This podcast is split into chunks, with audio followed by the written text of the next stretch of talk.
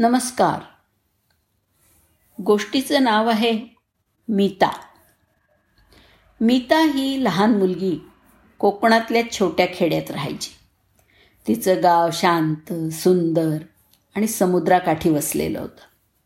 तिचे बाबा मासळी विकायचे आणि आई घरी पापड लोणची बनवून विकायची.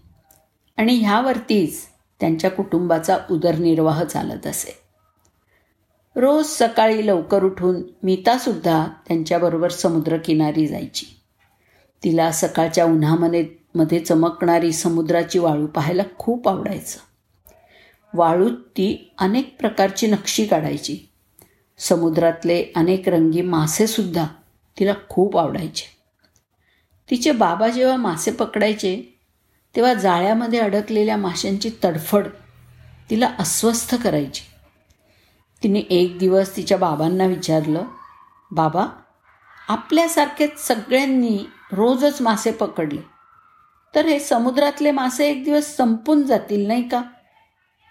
मग सगळ्यांनी बाजारामध्ये जाऊन विकायचं काय आणि खायचं काय? मीताच्या या प्रश्नावरती आई बाबा दोघांना सुद्धा हसायला आलं. त्या दिवशी रात्री मीताच्या आईला अस्वस्थ करणारं स्वप्न पडलं.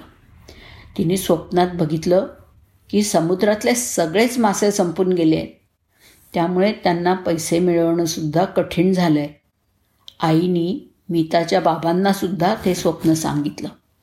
दुसऱ्या दिवशी सकाळी उठल्यावरती नेहमीप्रमाणे समुद्रावर जायची तयारी झाली.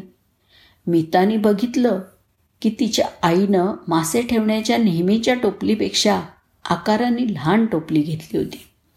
तिला काही कळलं नाही. पण न विचारताच ती शाळेत निघून गेली. आल्यावर मीताने बघितलं तर तिचे बाबा नारळाच्या झावळ्यातनं काही वस्तू बनवत होते आणि आई पापड करण्यामध्ये गुंग होती. आज दोघेही जण सकाळी मासळी बाजारातनं लवकर घरी आले होते.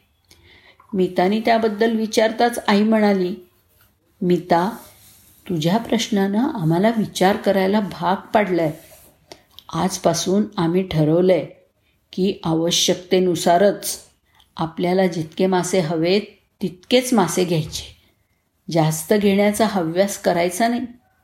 त्यामुळे आपला खर्च भागवण्यासाठी आम्ही इतरही उद्योग करायचं ठरवलं आहे पण त्यासाठी निसर्गाची हानी मात्र अजिबात करायची नाही. आईचं बोलणं ऐकून मीतानी तिला अत्यानंदानं मिठीच मारली. निसर्गाला जपण्याची सुरुवात झाली. ह्या जाणीवेनं तिला खूप आनंद झाला. धन्यवाद.